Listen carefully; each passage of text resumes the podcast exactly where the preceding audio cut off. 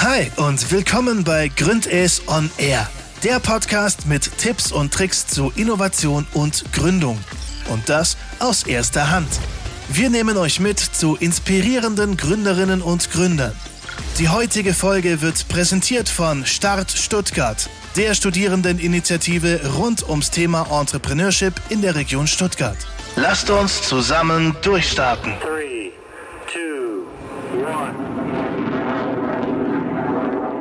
so, heute haben wir im Interview Manuel Armbruster von Coenatec. Coenatec ähm, unterstützt Geräthersteller von elektrischen Geräten, einfach die Digitalisierung effektiv zu nutzen und da einfach die, dass die Geräte einfach effizienter und nachhaltiger ähm, betrieben werden können. Und dafür hat Coenatec eine Plattform entwickelt, auf der die Hersteller dann den digitalen Service nutzen können. Hi Manuel, schön, dass du heute hier bist. Hi, vielen Dank für das perfekte Intro. ja, gerne. Wie war es denn bei dir mit der, mit der Idee Coenatech? Wann ist sie denn entstanden? Und du bist ja jetzt auch Co-Founder, das heißt, wie hast du denn deinen anderen Co-Founder getroffen? Ja, also wir haben äh, beide Bauphysik studiert. Wir hatten auch davor noch einen äh, dritten Gründer oder bis letztes Jahr noch einen dritten Gründer mit an Bord. Ähm, die Idee ist eigentlich aus dem Studium raus entstanden. Wir haben beide Bauphysik studiert. Der dritte Gründer damals war Gastdozent, hatte sehr viel Know-how aus dem Bereich Energiemarkt äh, mitgebracht, hatten dann eigentlich ein Studentenprojekt, wo es darum ging, gerade so Optimierungsalgorithmen, äh, Optimierung von, von Geräten, auch hinsichtlich äh, Stromnetzstabilisierung zum Beispiel.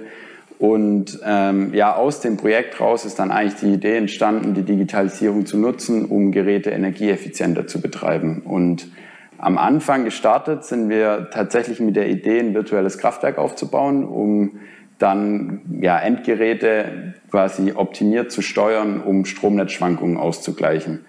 Ähm, wie, es, wie es halt so ist beim Startup, äh, ändert sich die Idee bzw. entwickelt sie sich weiter. Und so sind wir halt Schritt für Schritt dann immer weiter in Richtung Energieeffizienz gekommen, haben gemerkt, dass gerade bei den Herstellern da halt ein Pain herrscht. Ähm, wir haben gestartet mit Geräten aus dem Gastronomiebereich, also gerade jetzt zum Beispiel professionelle Kaffeemaschinen kennen wir alle, diese großen Siebträgermaschinen. Ähm, die brauchen ungefähr dreimal so viel Energie wie ein Einfamilienhaus am Tag. Und das einfach nur, weil sie sehr, sehr ineffizient betrieben werden. Und so ist dann eigentlich die Idee immer weiter gewachsen in Richtung Energieeffizienz, in Richtung optimierte Steuerung von, von solchen Geräten, äh, mittlerweile auch weiteren Geräten dann. Und ja, in den Gesprächen mit den, mit den Herstellern beziehungsweise unseren Kunden dann, ähm, ja, kam immer mehr raus, dass wir eigentlich mit unserem Smart Plug, den wir entwickelt haben, wo wir die Energie messen, ähm, und eigentlich den Energieverbrauch von Geräten als Herzschlag von Geräten sehen, dass wir da eigentlich viel, viel mehr Services noch drauf aufbauen können, wie zum Beispiel Predictive Maintenance und so weiter. Und so ist die Idee immer weiter gewachsen, bis wir jetzt eben mit einer Plattform dastehen für Gerätehersteller, ähm, wo wir denen viele verschiedene digitale Services anbieten. Äh, also aktuell ist es noch nicht so weit, dass wir viele äh, Services in der Plattform haben, sondern aktuell nur den Energieeffizienzservice, sind aber da gerade dabei, weitere Services auch zu entwickeln. Okay, wirklich cool. Und ich meine, am Anfang ist ja auch schwierig mit dem Fokus. Wo fange ich an? Ähm, wo so viele Ideen vielleicht, ist man, wohin, wo geht man hin? Welche Entscheidungen trifft man? Du da vielleicht einen Tipp? So wie war es bei euch am Anfang? Wo habt ihr den Fokus gesetzt und wie genau setzt man eigentlich jetzt den, den perfekten Fokus? Ja, das ist ein super spannendes Thema und ich glaube, jedes, jedes Startup und bestimmt auch jedes große Unternehmen kann da ein Lied von singen, dass man, ähm, und gerade als Startup ist es halt so, dass man ja am Anfang oft dann versucht halt zu stark auf den Kunden einzugehen dann und viele Dinge immer, immer sagt, ja, okay, das machen wir. Ähm, und das ist ein äh, ja, großes Thema, wo man sich immer wieder auch bewusst sein muss, okay, was ist eigentlich unsere Vision, wo wollen wir hin und wie passen dann die verschiedenen Anfragen zum Beispiel auch in, in, unseren, äh, ja, in unsere Idee oder in unsere Vision rein. Und ich glaube, das hilft, wenn man sich das immer wieder verwirklicht, äh, dann auch den Fokus zu behalten im Endeffekt. Und natürlich ist es trotzdem wichtig, auf den Markt zu hören und zu schauen, okay, wo sind denn die Pains am Markt? Ähm, und auch nicht davor zurückzuschrecken, auch mal äh, ja, den Fokus anzupassen dann im Endeffekt und nicht auf seinem Stand zu beharren, sondern äh, rauszufinden, wo sind wirklich die Pains und dann dahingehend auch den Fokus beziehungsweise die Idee dann auch entwickeln. Okay, ja, ich denke wirklich eine wichtige Lektion, die man da weitergeben kann. Und wenn ich jetzt als Kunde zu euch komme, was wären so, wenn du so kurz beschreiben könntest, die Prozessschritte, die ich durchlaufe, ähm, wenn ich jetzt Kunde bei euch mhm. Also wir haben ähm, einen Co-Creation-Prozess entwickelt. Also für uns ist es sehr, sehr wichtig, dass wir gerade in der Anfangsphase beim Onboarding an die Plattform sehr eng mit dem Kunden zusammenarbeiten. Ähm, grundsätzlich ist es so, dass es, man immer ein bisschen differenzieren muss. Müssen wir die Geräte auch steuern oder nur messen? Ähm, das, davon hängt viel ab dann. Ähm, aber grundsätzlich ist es so, dass wir ähm, im Fall von einer Gerätesteuerung dann eben die Schnittstelle gemeinsam entwickeln, äh, gemeinsam auch schauen, okay, welcher Service passt auch zu dem Kunden, wo sind genau seine Pains und dann gemeinsam mit ihm eben eine Roadmap entwickeln, wie wir dann das Onboarding an die Plattform auch machen. Ähm, und ja, in dem Co-Creation-Prozess ist es eigentlich immer so, dass wir äh, erstmal einen MVP ihm zur Verfügung stellen oder einen kleinen Pilot mit ihm machen um dann auch gemeinsam nochmal das Produkt zu validieren und zu schauen, okay, passt es wirklich auf ihn, äh, um ihm so dann am Ende des Tages auch das perfekte Produkt zur Verfügung stellen zu können. Okay. Ja, du hast ja auch schon erzählt, ihr arbeitet auf diesen, diesen Plug, so wie ich es verstanden habe, ist es jetzt der zum Stecker zwischen dem Gerät und der, der Steckdose halt. Das halt, und da hast du auch gesagt, dann analysiert ja die Daten und da wird halt einfach mal, wie der Prozess verläuft. Und ich habe auch gesehen, dass ihr da KI verwendet oder maschinelles Lernen. Was für Daten werden denn analysiert und was bringt denn jetzt da das maschinelle Lernen da einzusetzen, so die Technik? Ja, genau. Also wir haben eben, wie du sagst, den Smart Plug entwickelt. Das ist so ein Zwischenstecker zwischen die Steckdose und das Gerät. Ähm, auf der einen Seite ist es so, dass wir den als Messgerät nutzen. Also wir messen dort sehr detailliert Energiedaten vor allem äh, und kommunizieren die dann bei uns in die Plattform. Ähm, dort kann sein, dass je nachdem, unter Umständen auch je nach Hersteller beziehungsweise, ähm, beziehungsweise auch Gerät, weitere Daten noch in die Plattform zusammenfließen, die vielleicht der Hersteller auch schon selbst ermittelt, wie beispielsweise Temperaturen oder andere Telemetriedaten von den Geräten. Und dort werden die Daten dann analysiert und verarbeitet. Und jetzt konkret an dem Beispiel Kaffeemaschine ähm, ist es immer schön zu erklären, so eine Maschine ähm, ist immer bereit, um beispielsweise 100 Kaffees in der Stunde zuzubereiten. Das heißt, die Temperatur ist immer auf Maximum und der Kessel wird immer dorthin gehend geheizt. Und wir schauen automatisiert, wann, also wie ist der Energieverbrauch von dem Gerät und wie ist das Nutzerverhalten von dem Gerät auf der anderen Seite und passen dann automatisiert entsprechend den Energieverbrauch auf das Nutzerverhalten an, immer individuell und kontinuierlich quasi. Und das ist dann auch die, das maschinelle Lernen, das dann dahinter steckt. Okay, ja, wirklich cool. Und ähm, ich meine, ihr seid jetzt auch schon seit fast vier Jahren gegründet oder halt, ähm, dabei, eure Idee zu verfolgen. Und seid auch, euer Team wächst ja auch. Was ist denn so deiner Meinung nach ein, der, was braucht man für ein erfolgreiches Team? Welche Fachrichtungen sollten da vertreten sein, wenn ich jetzt ein erfolgreiches Startup auch gründen will? Mhm. Also aus meiner Sicht kommt es natürlich darauf an, was ich für ein Produkt entwickeln möchte. Ähm, es ist so, dass wir oder dass ich auch davon überzeugt bin, dass sehr, sehr wichtig ist, ein motiviertes Team zusammenzustellen ähm, und auch zu bekommen. Und äh, ich glaube, es muss nicht immer sein, dass ich, also es ist bei uns zum Beispiel auch so, bei uns hat keiner aus dem Gründerteam Softwareentwicklung studiert zum Beispiel. Ähm, aber es geht darum, dass man dann sich eben auch die Kompetenzen mit ins Team holt und das eben so zusammenstellt nach dem Need, den du auch, auch dann hast.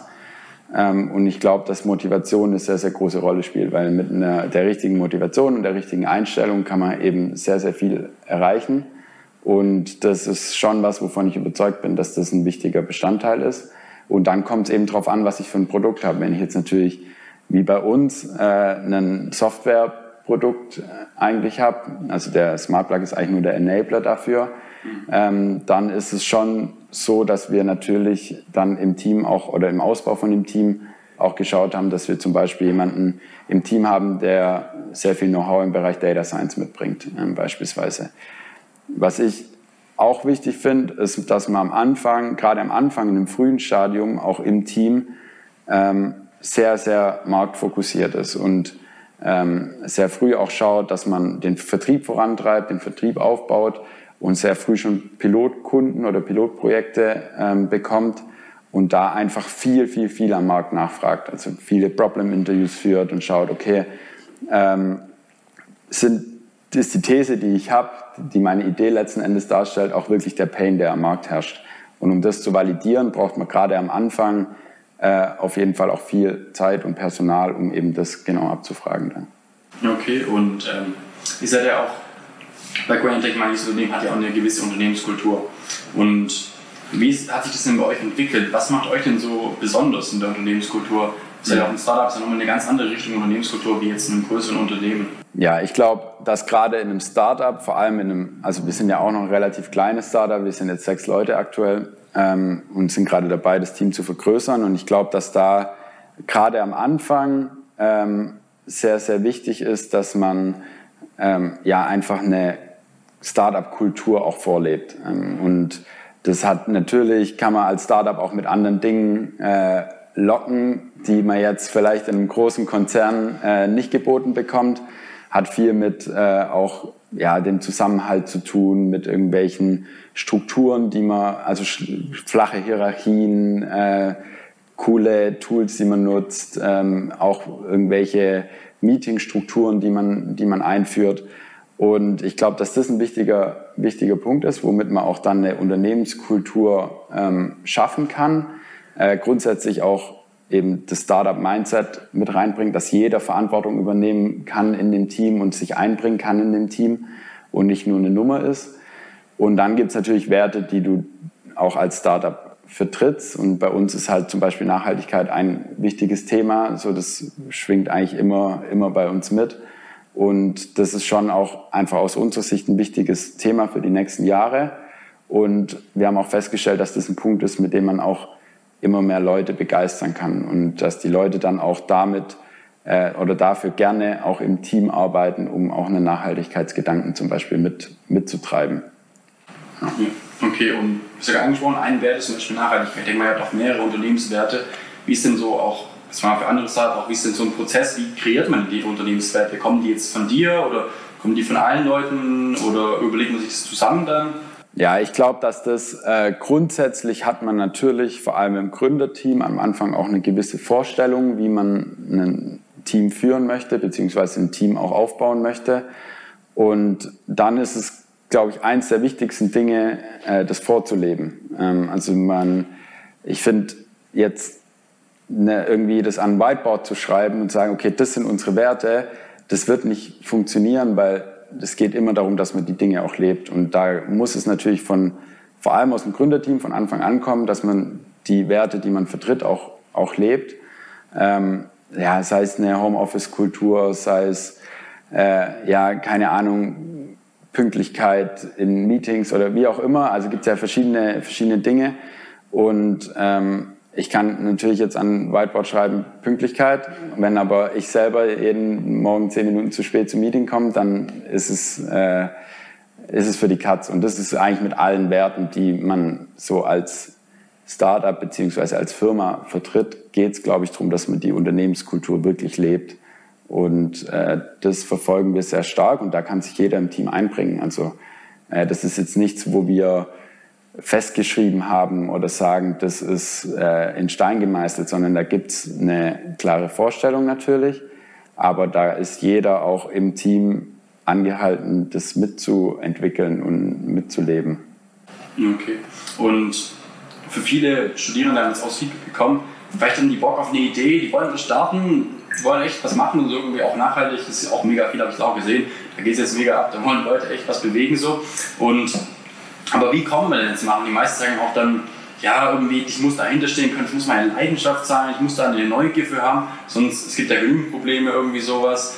Aber wenn es nicht meine Leidenschaft ist, dann will ich es irgendwie nicht machen. Wie stehst du zu dem Punkt? Wie war das bei dir? Wirklich sagst du, Leidenschaft, ich muss wirklich dahinter stehen. Und wie kommt man einfach dann auch ins Machen? Mhm. Also man kommt am einfachsten ins Machen, indem man es einfach tut. Ähm, also das ist schon, hört sich immer leichter leichter an oder ist immer, immer leichter gesagt als getan. So es ist schon, äh, glaube ich, gerade viele ja, studieren dann, dann hat man ein Praxissemester in irgendeiner Firma, arbeitet irgendwo als Werkstudent und man ist da eigentlich schon teilweise dann in einer, ja, in einem, in einer Struktur gefangen, wo man sagt, okay, ich könnte jetzt hier einen sicheren Job haben, zum Beispiel. Ähm, das ist schon ein Punkt, man muss sich schon bewusst dafür entscheiden, auch zu sagen, okay, ich probiere es jetzt einfach aus. Ähm, ich glaube, es gibt keinen besseren Zeitpunkt als nach dem Studium, weil man hat ist dran gewöhnt, dass man noch nicht irgendwie, keine Ahnung, viel Geld, viel Geld im Monat verdient. Äh, man kommt mit relativ wenig aus, hat noch einen relativ geringen Lebensstandard im Normalfall. Ähm, und deswegen ist es nach dem Studium, glaube ich, ein guter Zeitpunkt, um es einfach auszuprobieren. Es kann nicht viel schiefgehen. Es gibt viele, viele Programme ähm, hier auch, auch in Stuttgart. Ich glaube, die Startup-Kultur ist äh, brutal gewachsen in den letzten, letzten Jahren. Und da gibt's also jetzt schon allein auch im Vergleich zu bei uns vor vier Jahren, da gab es noch relativ wenig. Wenn ich schaue, was es jetzt auch für Programme, für Accelerator und so weiter gibt, ähm, ist man da auch, hat man da auch eine Anknüpfungs-, einen Anknüpfungspunkt, wo man sehr schnell auch sehr viel lernen kann und sehr schnell auch aufgenommen wird und in dieses Netzwerk reinkommt. Und ich glaube, das ist brutal wichtig. Ähm, und dann geht es einfach darum, es auszuprobieren, wenn man eine gute Idee hat oder auch, ich meine, man muss ja auch manchmal nicht mal eine gute Idee haben, man muss einfach nur sagen können, ich könnte mir vorstellen zu gründen. Und dann gibt es ja auch Programme, wo sich dann die Teams quasi erst finden zum Beispiel. Also ich glaube, da gibt's, ist strukturell sehr, sehr viel gewachsen in den letzten Jahren und deswegen ja, einfach ausprobieren. Das ist der einfachste Weg, glaube ich. Ja, okay. Ja, hört sich, hört sich einfach an, aber ja, ist dann auch. Es ist nicht so einfach, ja. ähm, weil du halt einfach, ja, grundsätzlich schon mal oft die Möglichkeit hast, woanders anzufangen und man muss sich schon bewusst dafür entscheiden dann. Okay, und wenn wir jetzt schon auch so, sagen wir mal, wenn man seine Leidenschaft hat, was sind so deine Leidenschaften und wie bringst du die dann auch bei, bei Coinatech mit ein? Äh, das ist eine sehr, sehr gute Frage. Ähm, ja, ich würde sagen, meine Leidenschaft ist grundsätzlich einfach was, was zu bewegen oder meinen Beitrag für irgendwas zu leisten. Ich bin äh, grundsätzlich sehr schnell für Dinge zu begeistern und ähm, es war jetzt nicht so, dass ich mir mit zehn Jahren gedacht habe, ich muss mal ein Startup gründen oder ich muss mal irgendwie die, das und das verfolgen. So, das war nicht so, aber es hat einfach im Studium Spaß gemacht. Wir hatten eine Idee und wir haben uns dafür begeistert. Und ich glaube, das ist schon auch was, was ich dann auch mit einbringe, äh, auch andere Leute da mitzureißen und zu sagen, hey, guck mal, das ist eine coole Sache, was wir hier machen. Und äh, ich würde sagen, das ist schon, schon auch was, was, was meine Leidenschaft ist, weil mir das auch Spaß macht äh, am Ende des Tages. Und dann ist es jetzt natürlich schon so, dass ich auch privat, äh, so gut es geht, auf Nachhaltigkeit achte und das für mich schon ein wichtiger Punkt ist. Äh, deswegen würde ich schon sagen, dass es auch eine Art Leidenschaft ist. Okay, cool. Ja. Und ich habe auch gesehen, ihr habt ja auch verschiedene Awards gewonnen, ob es jetzt nur den Top 50 Startups Deutschland ist oder den, den Cyber One Award. Wann macht es denn Sinn, als Startup bei so einem Award mitzumachen? Natürlich, wenn man sowas gewinnt mhm. oder dabei ist, gut performt. Was sind denn auch so die Tricks, um da auch wirklich dann dabei oder gut dabei zu sein und das auch zu, zu gewinnen? So ähm, also grundsätzlich glaube ich, dass du kein, also man, man sollte schon, das ist so ein bisschen unsere Erfahrung, meistens gewinnt man einen Award nicht mit einer, nur mit einer Idee, sondern es muss, muss schon was da sein. Äh, so die kommt natürlich auch darauf an, was für einer das dann ist, aber gerade die Jury legt oft Wert drauf, was denn, wie weit denn das Startup schon ist. Und das ist eigentlich manchmal ein bisschen schade, weil sich natürlich äh, viele Startups darauf bewerben und es dann immer da auch nicht so einfach ist, das auch zu bewerten dann am Ende des Tages. Und dann ist es, ja, glaube ich, das hört sich ein bisschen schade an oder blöd an, aber es ist schon auch teilweise dann das Netzwerk, das du dann auch aufgebaut hast ähm, und dann da auch vielleicht ja, die Jury dich schon kennt aus irgendwelchen Veranstaltungen oder woher auch immer. Ähm, das sollte natürlich nicht so sein, aber ich glaube, dass es trotzdem ein Punkt ist, ähm, der damit reinspielt. Ähm, das ist, ist glaube ich, einfach so. Kann man nicht abstreiten, glaube ich. Ja. Und äh, was mich noch interessieren würde, wann war das denn bei dir schon vorhin gesagt, okay, du hast jetzt nicht direkt irgendwie mit C das Ziel gesetzt, ich will jetzt Gründer werden oder so, aber wann war bei dir so der erste Kontakt mit der Startup oder mit der Gründerszene und wie ging es auch danach weiter? Mhm. Also wir haben ähm, während dem Studium oder nach, direkt nach dem Studium einen Access-Antrag gestellt äh, für das Access Gründerstipendium. Und da ging es bei mir eigentlich los. Also wir hatten äh, ja, die Idee und haben gesagt, komm, wir probieren das einfach mal. Wir stellen da mal einen Antrag und haben uns dann immer mehr damit beschäftigt. Und ich meine, für so ein Access-Gründerstipendium-Antrag musst du eigentlich fast schon einen Businessplan ausarbeiten. Und das hat uns extrem geholfen, so, weil wir uns dann schon so tief damit befasst haben, schon so viel recherchiert haben. Ähm, leider wurde der Antrag abgelehnt damals. Ähm, und bei uns ging es dann so weiter, dass wir gesagt haben, okay, wir würden es trotzdem gern probieren und haben dann von der Hochschule damals brutal viel Rückhalt bekommen. Äh, leider nicht von der Hochschule an sich. Ähm, das ist das, was ich vorher gemeint habe. Die Strukturen waren damals noch nicht so weit. Ähm, wir haben an der HFT studiert, jetzt gibt es ja da das Plan G zum Beispiel, äh, die da was richtig Cooles aufbauen gerade. Ähm, ich glaube, als wir gegründet haben, gab es auch zum Beispiel das Steig noch nicht. Ähm, und ja, haben dann aber vom Studiengang brutal viel Rückhalt bekommen und konnten dann eigentlich da, dann eine 50-Prozent-Stelle bekommen und konnten da dann nebenher die Idee weiterentwickeln. Und das war schon, so ging es dann bei uns eigentlich weiter. Wir haben dann an der Hochschule nebenher noch, ähm, oder neben dem Hochschuljob in den anderen 50 Prozent eigentlich das, das Produkt weiterentwickelt oder die Idee weiterentwickelt. Und dann ähm, haben wir Anfang 2018, glaube oder Mitte 2018 einen Investor gefunden, InnoEnergy. Und damit ging es dann eigentlich so richtig los. Da hatten wir dann auch, sind wir dann auch in Steig eingezogen, hatten dann finanziell zumindest ein Budget, um das Produkt zu entwickeln. Also es ging auch erstmal darum, die Hardware natürlich zu entwickeln.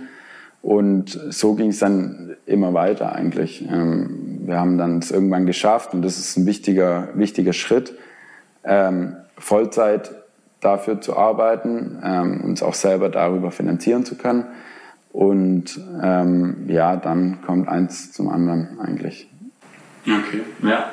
Und ähm, was war denn bei dir jetzt so in den, ja, mal drei, vier Jahren oder so, was war denn so die coolste Erfahrung, die du, die du machen durftest als, als Gründer? Ähm, also der erste Kunde ist ein, eine richtig coole Erfahrung. Ähm, das war schon ein, ein Punkt, wo wir einfach mit unserem Produkt damals noch im MVP-Stadium einen Kunden gewonnen haben, dem wir wirklich weiterhelfen konnten, dem wir wirklich zur Energieeffizienz in seinem Betrieb äh, beitragen konnten. Und das war ein, eine richtig coole Erfahrung, äh, die, wir, die wir machen durften. Und dann ja, gab es noch die ein oder andere weitere. Ich meine, wenn man eine Investitionsrunde abschließt, ist eine, eine coole Erfahrung, einen Investor findet. Ähm, das ist schon äh, ein cooles Gefühl, dass jemand dran glaubt, was du machst. Ähm, so, das ist, das ist auf jeden Fall was. Ja, und dann eigentlich sehr, sehr viel auch im, im Alltag so zu sehen, okay, das Team wächst, wir sind, haben einen guten Zusammenhalt, wir haben irgendwie ein Projekt gemeinsam abgeschlossen und jeder hat sich für den anderen eingesetzt. So, das sind schon äh, coole Erfahrungen, die super viel Spaß machen ähm, und auch dann das zurückgeben, dass man halt auch ein bisschen mehr arbeitet ab und zu. Ja. Und ähm, dann ist es ja auch so, dass man das nicht immer alles glatt läuft. Das ist gemein, du bist zu viel, dann korrigieren. Jetzt musst du da echt anpassen, den Fokus neu legen. Und hast du da auch Tipps, wie man sich einfach motiviert hält, wenn man auch mal Probleme hat, gegen die Wand läuft, es gibt Herausforderungen, die man meistern muss. Wie kann ich mich motiviert halten? Mhm. Ähm, ja. ja, ist super, eine super gute Frage und äh, teilweise wirklich nicht so einfach auch. Also wir hatten zum Beispiel ähm, am Anfang sehr stark den Fokus auf Gastronomiegeräte, weil die einfach sehr ineffizient betrieben werden oft. Ähm, jetzt kann ich dir vorstellen, während Corona oder als Corona aufkam, äh, war jetzt nicht die einfachste Zeit und war auch schon erstmal ein, ein Rückschlag natürlich, äh, vor allem auch, weil äh, man nicht mal irgendwie Pilotprojekte machen konnte, weil man auch nicht sagen konnte, okay, wir geben euch mal zehn Smart Plugs umsonst, weil die Gastro halt stillstand. So, da konnte man auch nicht viel messen dann. Und das war schon eine nicht so einfache Zeit. Und ich glaube, ähm, auch da ist es einfach wichtig, dass man ein Gründerteam hat, das zusammenhält und insgesamt ein Team hat, das zusammenhält und sich da auch gegenseitig motiviert und zusammen sagt, okay, wir, wir schaffen es da auch wieder aus der Phase, Phase dann am Ende des Tages raus. Ähm, ja, was ist jetzt, es gibt, glaube ich, keinen Trick dafür. Ähm, ja. Es ist dann viel Durchhaltevermögen auch manchmal und sagen, okay, äh, wir ziehen es einfach durch und es wird auch wieder eine bessere Phase kommen. Und es ist meistens so. Ähm, ja. Okay, wenn jetzt sagen, hier, hier Studierende da sehen und jetzt sagen, hey, wir haben Bock, eigentlich auch mit einzusteigen, auch vielleicht zu unterstützen, bei Goenatech, sucht ihr gerade auch Werkstudenten oder Praktikanten und was soll denn so ein Studierender mitbringen? Ja. Also wir suchen tatsächlich gerade gerade Praktikanten, vor allem im Bereich äh, Data Science bzw. Machine Learning und im Bereich Frontend und UX.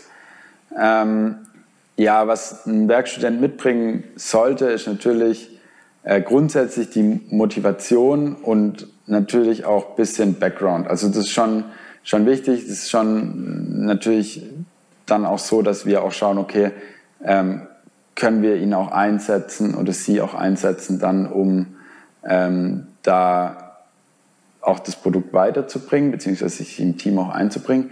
Aber wichtig ist vor allem auch Motivation, einfach Lust zu haben, in einem Startup zu arbeiten, Lust zu haben, auch ähm, ja, eigenverantwortlich was bewirken zu können äh, und sich auch in Themenfelder einarbeiten können. Und das ist schon was, äh, was ich als super wichtig empfinde, äh, weil mit Motivation kann man einfach sehr, sehr viel reisen auch und äh, sich auch in neue Dinge, neue Dinge einarbeiten. Deswegen ist das ein wichtiger Punkt neben einem bisschen fachlichen Hintergrund, der auch nicht schlecht wäre. Okay, jetzt wissen ja die Studierenden, die das sehen, was sie machen müssen. Ja. ja.